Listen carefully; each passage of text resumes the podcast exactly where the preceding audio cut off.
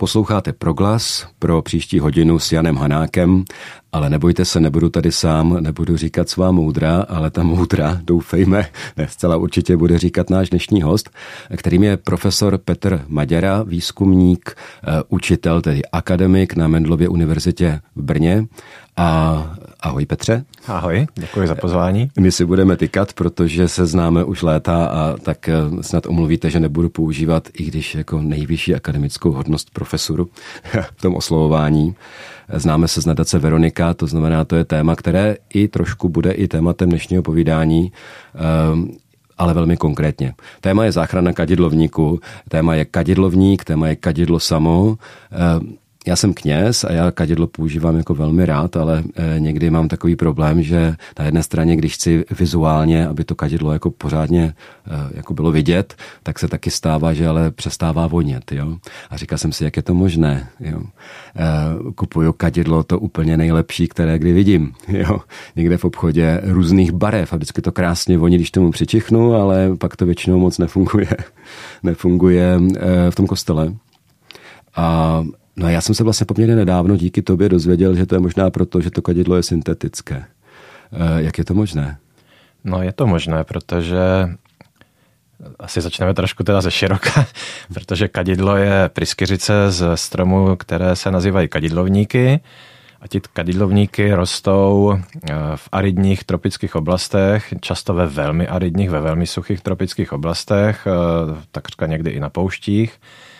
A rostou vlastně od Indie přes Arabský poloostrov až po Afriku, subsaharskou Afriku. V Americe potom už nerostou. A to kadidlo je vlastně těženo z těchto stromů, kterých je na světě zatím popsáno 24 druhů, ale jako produkčně důležité jsou asi jenom 4 druhy nebo 5. Jeden v té Indii, jeden v Arabském polostrově a zbytek Africe. No a samozřejmě jako přírodní zdroj v takto suchých oblastech, extrémně suchých oblastech, které jsou většinou přelidněny, patří do rozvojového světa, není tam nějak rozvinutá ekonomika, tak patří k velmi významným zdrojům obživy místních obyvatel. A protože ta poptávka po kadidlu neustále roste, tak jsou ty populace kadidlovníků přetěžovány a postupně ubývají, takže dneska většina těch kadidlovníků patří k ohroženým druhům a víceméně dneska se vědecká komunita zabývá právě problémem záchrany a obnovy těch populací kadidlovníků na celém světě. A kdyby jsme přiblížil, já jsem si vždycky říkal, no kadidlo není nic jiného než pryskyřice, tak to je jako jasné, základní informace. Každý z nás, kdo prošel nějakými tábory letními i v dětství, tak zná použití smůly ze smrku například, tedy v podstatě pryskyřice, která má specifickou vůni. V kostele je ta vůně trochu jiná, ale říkal jsem si, OK, tak je to prostě jiný druh stromů. Ale říkal jsem si, že v podstatě je to prostě pryskyřice ze stromů různého druhu, které voní, které nám nějak hezky voní. A když ty si přišel s tím, že zachraňujeme kadidlovník, jak jsem říkal, počkej, tak on je přímo nějaký druh. A ty říkáš, že dokonce spoustu druhů nějakého širšího kmene, nebo jak to říct, kadidlovníku. Je to prostě nějaký určitý příbuzný strom, který produkuje vonou pryskyřici, anebo je to třeba něco, jako když se řeknou ořechy, ale ořechy jsou nejrůznějšího druhu, nejrůznější rostliny od stromu až po byliny. Jak to je? No je to tak, je to rod, kadidlovník, latinsky Boswellia, který obsahuje tady těch 24 druhů dneska popsaných, ale neustále se popisují nové a nové. Můžeme se pochlubit, že i náš tým objevil několik nových druhů a postupně je popisuje. A patří do čeledi burseráce, což jsou březulovité rostliny, kam mimo kadidlovníku například patří i mirhovníky, které produkují mirhu, že? Také velmi známá pryskyřice. A ty si tady použil to srovnání s pryskyřicí smrku. Ty listnaté dřeviny, bo kadidlovníky a mirhovníky patří k listnatým dřevinám, na rozdíl od smrku, který je jehličnatý, tak ty neprodukují tu pravou pryskyřici, ale říkáme ji kleopryskyřice. Ta kleopryskyřice se liší vlastně tím, že v jejím složení jsou ty klejové látky, želatina, jsou tam cukry Ale to, co je naprosto významné pro ty Boswelliové pryskyřice, je vlastně vysoký podíl terpenických volatilních látek, které se právě uvolňují tím teplem a způsobují to aroma. A potom obsahují asi 10% Boswelliových kyselin a esenciálních olejů, které se pak ještě používají pro jiné účely, pro aromaterapeutické účely, zejména teďka je to velmi moderní. Takže vlastně destilace tady těch olejů esenciálních z pryskyřice kadidlovníků dneska zvyšuje ještě stále její využití a potřebu na tom trhu, takže se těží stále víc a víc. Mm-hmm. No konec konců, tak už si zmínil vedle kadidla taky mirhu, tak to už se dostáváme úplně do biblických kontextů. Je to logické, protože Bible vzniká v prostoru antického orientálního světa, prostředí Blízkého východu. Prostředí, kde tyhle ty kadidlovníky samozřejmě taky jsou i, můžu říct, mirhovníky, prostě mirha.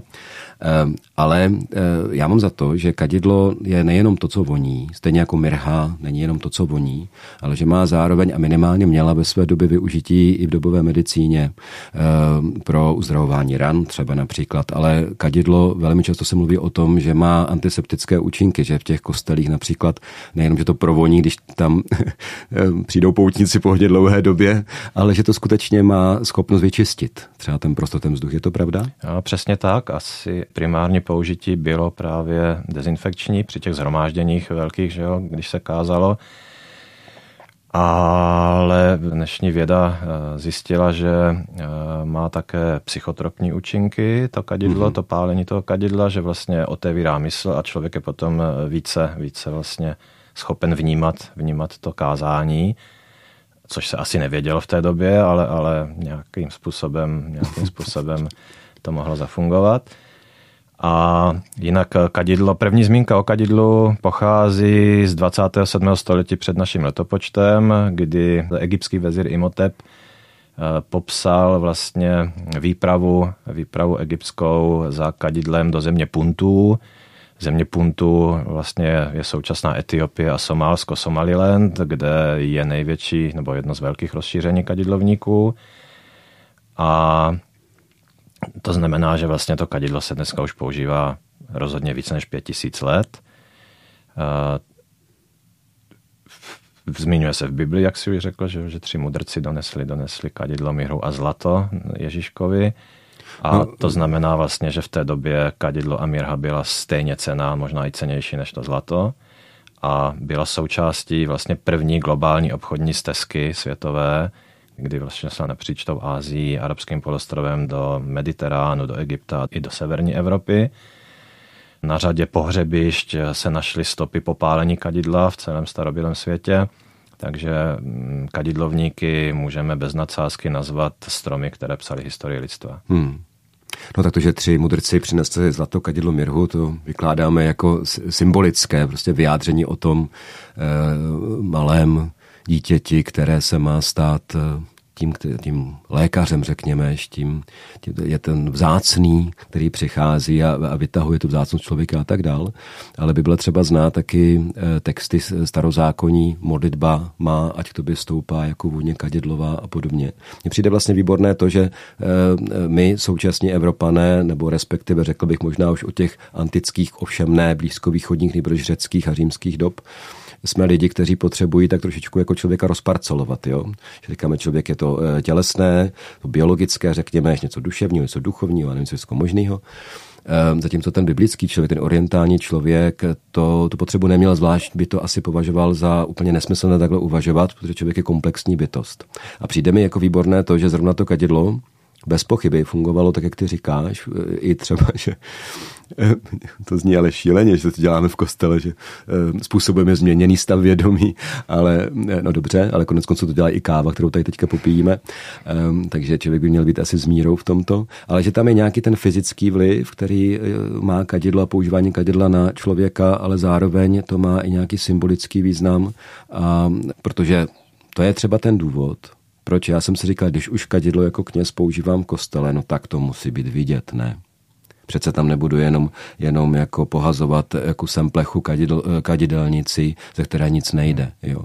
Tak jsem říkal, tak když okouřím oltář, tak ten oltář musí na chvíli zmizet, jo, v tom oblaku. Ale problém je právě ten, že jsem zjistil, že u toho syntetického kadidla jako funguje docela, když tam dám opravdu málo, ono to teda je dost věda. Jo, že to uhlí, to jako ti kluci, kteří to dělají, tak to je věda, protože uhlí musí být rozpálené tak akorát, aby to bylo dost, aby to hned kadýmilo, ale ne moc, aby to nehořelo, nespalovalo se to, jo. Takže jsem tam dal prostě moc a najednou tam opravdu jsem dusil lidi. Jo. A, no, mimochodem, ale když jsem mluvil o těch účincích, třeba o těch látkách, které v tom kadidlovníku jsou a které působí na tělo člověka, možná nejenom člověka, je to i v tom syntetickém? To netuším, ale rozhodně tam nemůže být celá ta plejáda těch látek, protože v těch pryskyřicích kadidlovníkových, pokud mě mé znalosti neklamou, tak do dneška bylo nalezeno více než 300 druhů chemických látek, těch terpenických látek. A to rozhodně nemůže synteticky někdo vyrobit. A když se ještě vrátím zpátky k těm léčivým účinkům, tak samozřejmě čínská medicína zná využití kadidla, indická ajurvéda zná využití kadidla jako léčivého prostředku. Obě ty medicíny, jak ta indická, tak ta čínská, využívali kadidlo k očistě, k dezinfekci, pro její antiseptické, antimikrobiální účinky, protizánětlivé účinky zejména. Do dneška v tom arabském světě se ta pryskyřice žvíká, aby si člověk dezinfikoval ústní dutinu. A současná věda dokonce zjišťuje, že ty boswelliové kyseliny mají i nějaké protirakovinné účinky, takže to ještě bude předmětem rozhodně dalšího výzkumu, k čemu všemu tak pryskyřice bude moci být využita. To je zajímavé, protože když se taky říká, že když se kadidlo pálí v kostele, tak je naopak karcinogenní, protože... Karcinogenní je to pálení uhlí. jo, to pálení uhlí. Jo.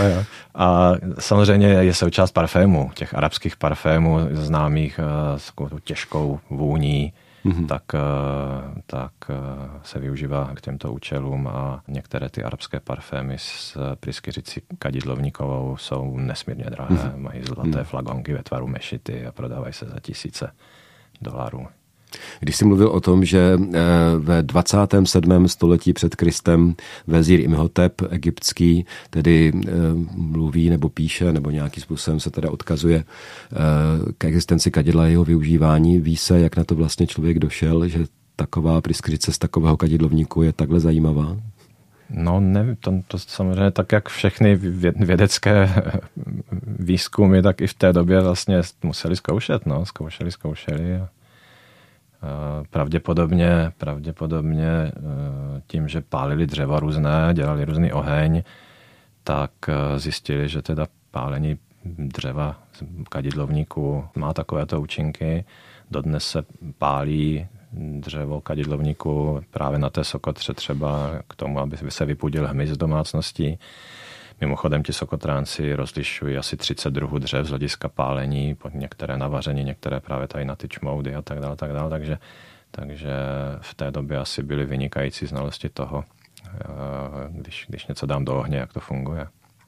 Když jsi mluvil o tom, že mnozí žvíkají kadidlo kvůli dezinfekci, řekněme, ústní dutiny, tak já jsem se tak vzpomněl na tu smrkovou smůlu, že to by taky mohlo způsobit to, že prořízlá ústa prostě budou chvíli mlčet, protože se zalepí.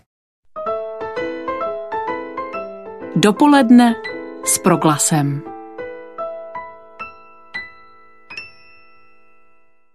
Posloucháte Proglas s Janem Hanákem a profesorem Petrem Maďarou. Řekl bych, Petře, ty bys měl být na prvním místě, protože jsi náš host, ale to se tak říká, že ten, kdo vede ten rozhovor, je ten první, který je jmenován v této chvíli. Bavíme se o kadidlovnících, o záchraně kadidlovníků, respektive o té záchraně jsme se ještě pořádně nebavili. Ty už jsi zmínil Sokotru. Teď budu za toho trochu hloupého, ale ne tak moc, protože fakt, když si mi poprvé řekl Sokotra, tak jsem musel se zamyslet, kde to vlastně je. Přiblížil bys nám, kde ta Sokotra vlastně je. Sokotra je ostrov, který leží na pomezí Indického oceánu a Arabského moře. Patří k Jemenu správně, to znamená, je to součást Jemenské republiky. Možná mnozí posluchači vědí, že v Jemenu je už dneska 10 let občanská válka. A je to z toho důvodu poměrně nepřístupný, odlehlý ostrov, kterému se také říká Galapágy Indického oceánu, protože vlastně má velmi vysokou druhovou diverzitu a velmi vysoké zastoupení endemických druhů, jak rostlin, tak i živočichů. Na endemických druhů znamená, že vlastně nežijí nikde jinde na světě, jenom na té Sokotře. A to je ten důvod, proč se tady dneska bavíme a ty tak spojuješ kadidlovníky a Sokotru, zrovna tenhle ten vlastně relativně malý prostor, malý kus země?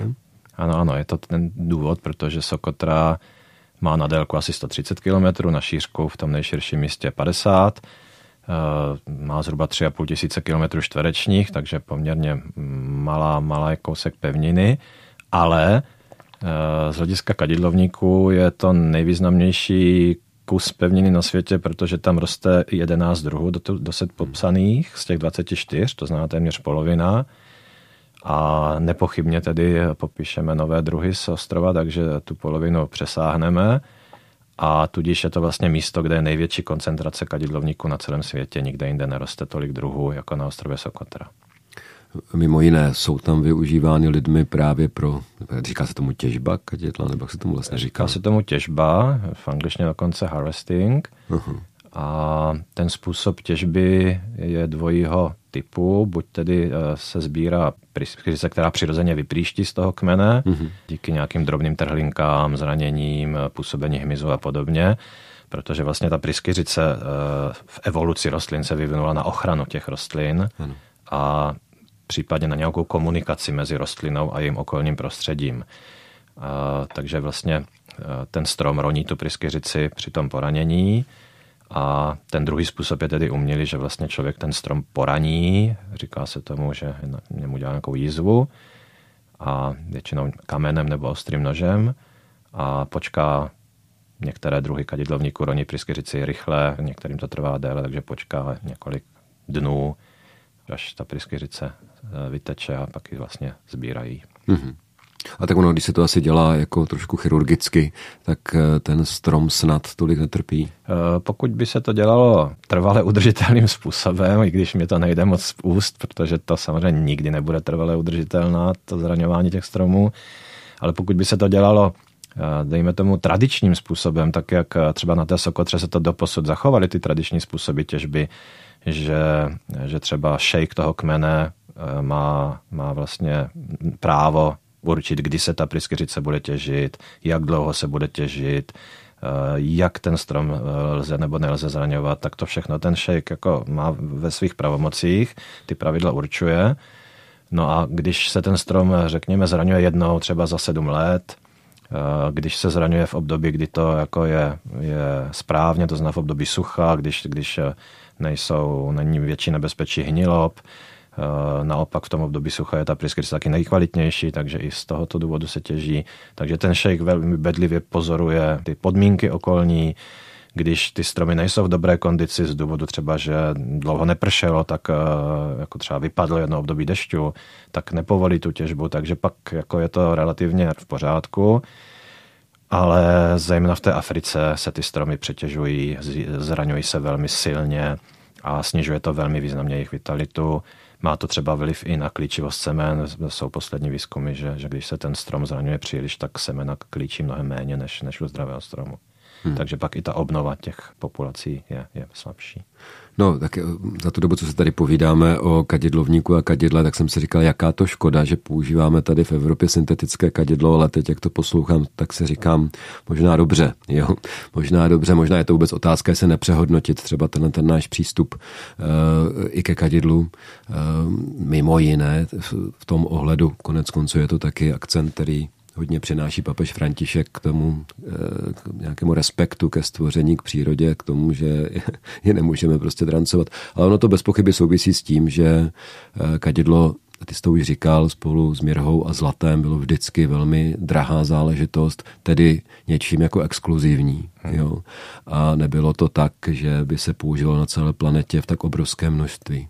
No jasně, ta globalizace světa vede k tomu přetěžování přírodních zdrojů nejenom u kadidla, ale u celé řady dalších produktů.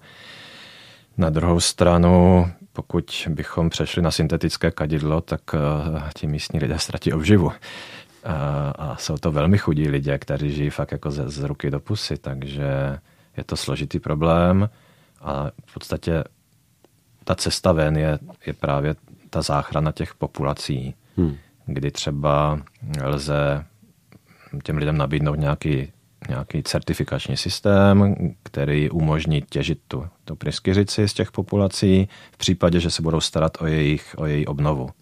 Protože ten největší problém dnešních kadidlovníků je, kromě toho přetěžování, že není přirozená obnova těch stromů. A je to proto, že vlastně žijí v těch aridních oblastech, kde hlavním zdrojem obživy je pastevectví. V suchých. V těch suchých, ano. A ta pastva vlastně, kde převažujícím druhem toho paseného zvířete je koza a ty kozy zežerou všechno. A opravdu, když je ten dobytek v tak velkých množstvích pasen v těch oblastech, tak sežerou ty semenáčky do několika týdnů po vyklíčení a ty stromy se neobnovují. A to je ten největší problém. Takže pokud bychom, a to my se snažíme ty sokotrance naučit, aby pečovali o to obnovu, a pak jako je možné samozřejmě těžit, protože ty staré stromy, které uhynou, tak jsou nahrazeny těmi mladými a nic se nestane. To je ten trvale udržitelný způsob. Problém je, že v těch rozvojových zemích ti lidé ještě donedávna byli zvyklí, že o tu obnovu se stará příroda. Takže oni těží, oni využívají ty přírodní zdroje, ale nevrací to tam zpátky, žádnou to investici. Takže to je to, co je potřeba naučit. No to, jako tam taky mluvíš, je zjevné, že jak jinak je to velmi komplexní téma, že nejde o to jenom starat se teď jenom o kadidlovníky, ale souvisí to s pastevectvím a tak dále, jako se spousty i třeba dalších lidí, že to nemusí být tíž lidé, kteří těží tady kadidlo a kteří mají třeba ty kozy. Já jako myslím, že každý, kdo zná kozy a má kozy, tak ví, že to jsou velmi chytrá zvířata.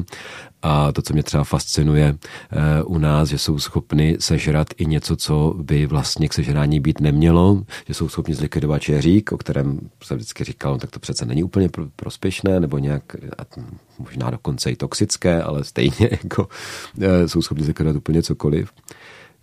Koza, která chodí regulérně po dvou a podobně, když potřebuje něčeho dosáhnout, ale nechám tady toho. Ty už jsi říkal víckrát, my na Sokotře, my něco děláme.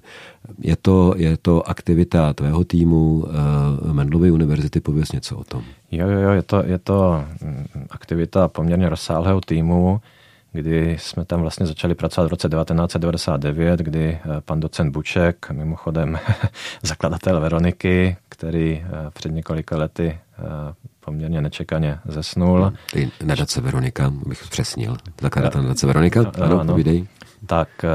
Tak vlastně on tam byl jako první, otevřel cestu ostatním svým studentům zejména a kolegům.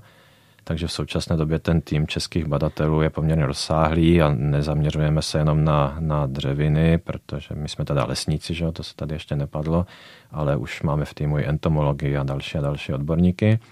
No a v současné době ten projekt, který je zaměřený na záchranu kadidlovníků, tak je podpořen úžasnou švýcarskou nadací Franklinia, která se zaměřuje právě na ochranu ohrožených druhů dřevin, které jsou na červeném seznamu IUCN vedené jako kriticky nebo silně ohrožené dřeviny.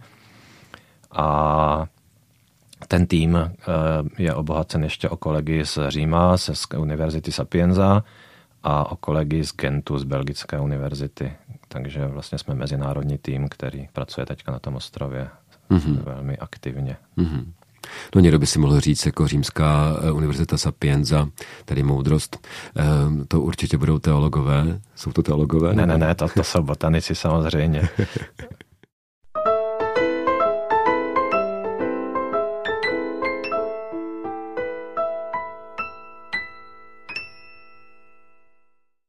No a tak nebyl jsi tam poprvé na Sokotře, povídej. No, tak o Sokotře bychom mohli povídat několik pořadů. No. Tak je to ostrov, jak už jsem říkal, plný endemitů. Do současné doby je tam popsáno asi 852 rostlin, když se budeme bavit jenom o rostlinách. Z toho přes 37% roste jenom na té Sokotře.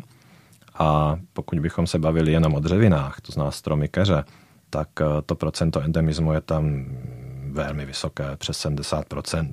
To znamená v podstatě 7 stromů z 10 je endemických, neroste nikde jinde na světě. A jsou tam unikátní unikátní rostliny, jako třeba sukulentní stromy, jako lahvovníky, okurkovníky. Jsou tam dračince, dračí stromy, které třeba někteří znáte z Kanárských ostrovů, tak na Sokotře roste dračinec rumělkových, z kterého se také těží pryskyřice, která má červenou barvu a používala se zase od starověku na léčení rán a jako červené barvivo. Mm-hmm. Například stradivárky, pravé stradivárky jsou barveny dračí krví, takže další z ikonických stromů, které na tom ostrově rostou. Takže z hlediska botanického ten ostrov je nesmírně zajímavý. Ale je zajímavý i z hlediska obyvatel, protože ti Sokotránci jsou velmi, velmi tradiční. Díky té izolaci toho ostrova se tam zachoval ještě doteď tradiční způsob života. Sokotránština je prastarý semický jazyk, který má kořeny už před více než 6 000 lety a zachoval se asi v 6 variantách v Ománu, v Jemenu a právě na Sokotře a nemá psanou formu. Takže je to vlastně ten sokotránský národ má pouze orální paměť, vykládají si samozřejmě spoustu bájí a historek a tak dále, ale tím, že nemají písmo, tak vlastně nemají žádnou kroniku, nemají žádné historie, takže jenom opravdu to, co se traduje, to, co se pamatuje. Jsou to tedy muslimové, ale je vidět v jejich životním stylu, že jsou tam nějaké animistické ještě obřady a zvyklosti, že tam byl i vliv křesťanství, protože na ostrově křesťanství bylo zdokumentováno. Na ostrově například přistál Alexandr Veliký a nechal tam posádku a ten řecký vliv tam pokračoval až vlastně do doby, kdy fungovalo křesťanství a ti muslimové s křesťany tam žili vedle sebe ještě někdy do raného středověku, je to zdokumentováno. Já jsem si říkal, kdy nastane ta doba, možná to nebude trvat tak dlouho, kdy se řekne, kdy naposledy bylo v Evropě zdokumentováno křesťanství. No, dobře. Ale ještě jedna věc, ty jsi tak zmínil, že Sokotra patří pod Jemen, což je pro mě taková vlastně trochu zvláštní země na tom arabském poloostrově v tom, že ten arabský poloostrov je poměrně bohatý. Samozřejmě, že tam hraje roli ropa a tak, to je jako jasné. A nejvíc mně přijde takový pandán právě toho spodku, ten nejjižnější části, kde je východněji Omán, řekněme, a západněji Jemen. Omán jako poměrně bohatá země, monarchie v podstatě jako zase všechny ty ostatní státy, které tam jsou. A pak Jemen, který je republikou, který je velmi chudý, který, pokud vím, tak si tam zahrával i s určitými socialistickými tendencemi a tak podobně. Má tohleto vliv na tu práci, kterou tam děláš, na to zachraňování kadidlovníků i na tu chudobu? No, další otázka na samostatný pořad, ale já nejsem politolog školený, abych to dokázal asi správně vysvětlit, ale to, co sleduji a to, co pozoruji, tak asi jako vliv to má zásadní samozřejmě ta společnost, ta společenská kultura, ty všechny zvyklosti a zákony. Když zase jenom, aby posluchači měli trošku jasno, tak Jemen je sice republika od roku 1992, má stejný datum vzniku jako Česká republika, kdy my jsme se rozdělili se Slovenskem, tak oni naopak se spojili severní a jižní Jemen. Do té doby vlastně tam byl trošku odlišný vývoj historický. Ten severní Jemen byl do roku 1919, opět zajímavé datum společné s námi, okupován Osmanskou říší, Tureckem a osamostatnili se v roce 19. Naopak jižní Jemen byl kolonií Portugalska, později britskou kolonií až do roku 1967. V roce 68 se osamostatnil od Angličanů, zase podobné datum z naší historii. Ale okamžitě upadl pod vliv Sovětského svazu. Takže ten jižní Jemen, jak si říkal, experimentoval se socialistickým vývojem, ale v roce 1992 se spojili, vytvořili republiku, zvolili si prezidenta, měli parlament, ale to fungování takového státu, který je založen na kmenovém uspořádání, dodneska vlastně kmenovém, kde ti šejchové těch kmenů mají velmi silný vliv až do těch vládních kruhů, tak je velmi obtížné řídit ten stát. Tam opravdu ten prezident používal metodu cukru a biče, někde Když ten kmen byl nespokojený, tak třeba postavil elektrárnu, školu, nemocnici a uklidnil to pnutí. Jinde to nefungovalo, no tak tam vtrhla armáda a uklidnila to silou a fungovalo to tak jako na takovém balancování křehké rovnováhy. Ale pak, když přišlo arabské jaro a ten prezident byl svržen vlastně, tak si Jemen zvolil nového prezidenta, který slíbil, že do 2 let přivede zemi ke svobodným volbám. Po 2 letech ten prezident prohlásil, že země ještě není připravena ke svobodným volbám a vládnul dál, podobně jako ten předchozí prezident nekonečně dlouho. No a protože ten prezident byl z jihu, tak se to těm severanům přestalo líbit a proto ti Hutíjové vlastně vyvolali tu revoluci a vznikla tam ta občanská válka. Dneska ta země je velmi nestabilní, má to geopolitické důsledky, kdy vlastně o ten Jemen se přetahují různé mocnosti, Saudská Arábie, Emiráty, Spojené státy a přestože, jak si říkal, arabský polostrov je bohatý, tak i Jemen má velké zásoby plynu, ropy méně, ale plynu má hodně, ale nedokáže ten stát dát do nějaké rozumné rovnováhy, aby fungoval. A myslím si, že se to ani dlouho nepovede, protože tím, že dneska už je to vlastně taková hračka v rukách těch mocností, tak oni jsou zadluženi až po uši všem těm okolním státům a už nikdy nebudou nezávislí.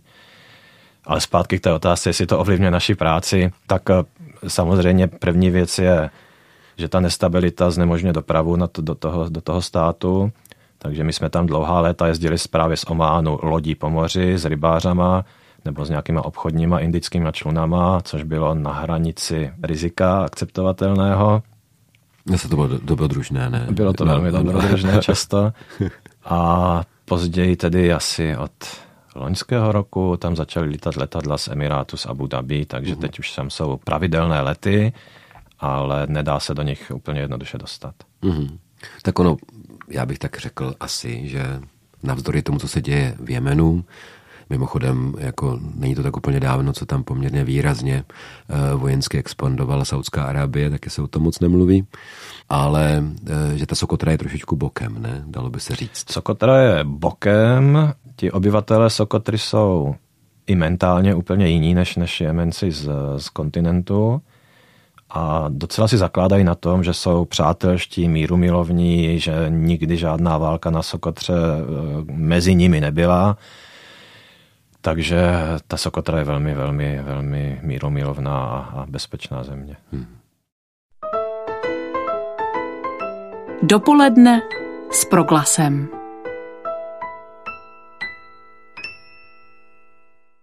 Posloucháte Proglas s Janem Hanákem, ale zejména s naším dobrým, milým hostem, profesorem Petrem Maďarou. Povídáme si o kadidlovnících, o Jemenu, o Sokotře, o záchraně kadidlovníků. A teď jsem se taky dozvěděl během písničky, že Sokotra je taky známá kávou, která taky mizí. Ne, Sokotra, Jemen. Jemen, tak to jsem se přeslechl. Na Sokotře nejsou podmínky pro pěstování kávy, ale v Jemenu v těch horách se pěstovala káva a pravá moka káva pochází právě z Jemenu, i když pravděpodobně pravost kávy je z Etiopie.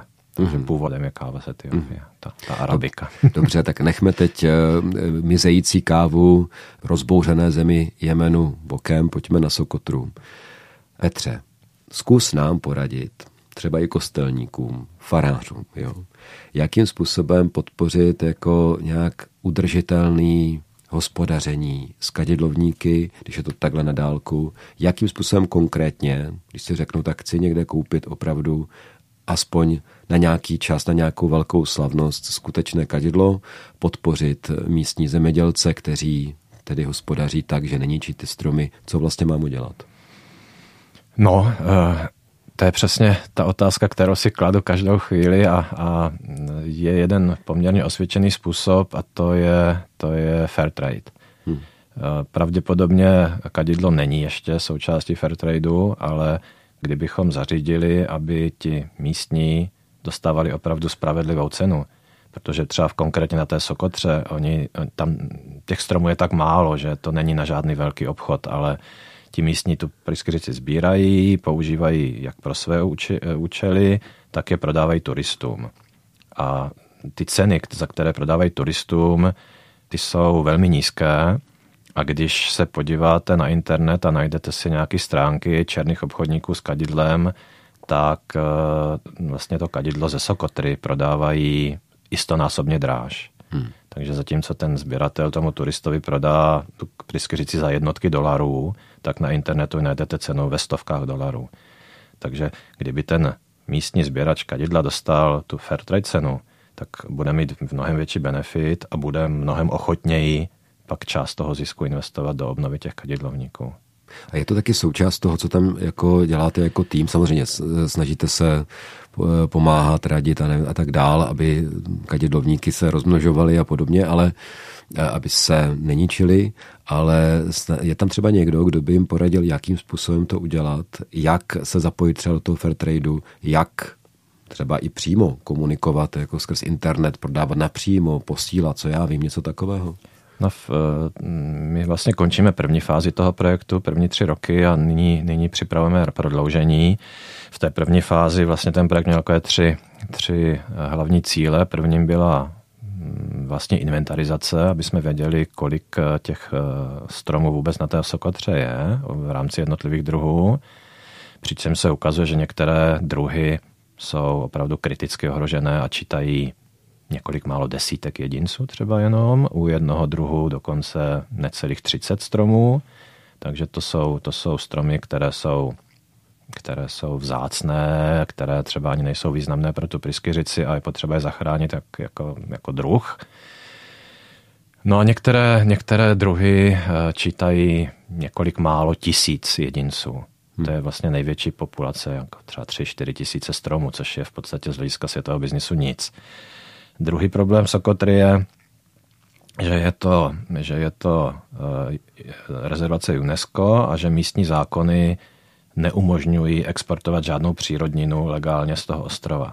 Takže pokud bychom chtěli vytvořit nějaký hodnotový řetězec, tak bychom museli vlastně vyjednat nějakou legální cestu, jak to pryskyřici exportovat, což ve stavu současné jemenské vlády je takřka nemožné. A třetí problém jsou samozřejmě ty místní zvyklosti, ti místní obyvatelé, kteří nejsou zvyklí ty stromy obnovovat, kteří nejsou zvyklí o ty stromy pečovat a jejich hodnotou číslo 1 je ta koza. Takže jako říct jim, hele, musíte redukovat kozy, aby ty stromy se obnovily, to je nereálný. Takže my musíme naopak říct, musíte ty stromy chránit nějakým plotem a podobně a to stojí peníze a oni ty peníze nemají. Takže vlastně bez podpory vnější těch projektů by k té obnově populaci nedocházelo a dovedeš si představit, že vlastně oplotit nějaké velké území je obrovsky náročné, chce to péči, neustálou obnovu, kontrolu a to je zase nereálné.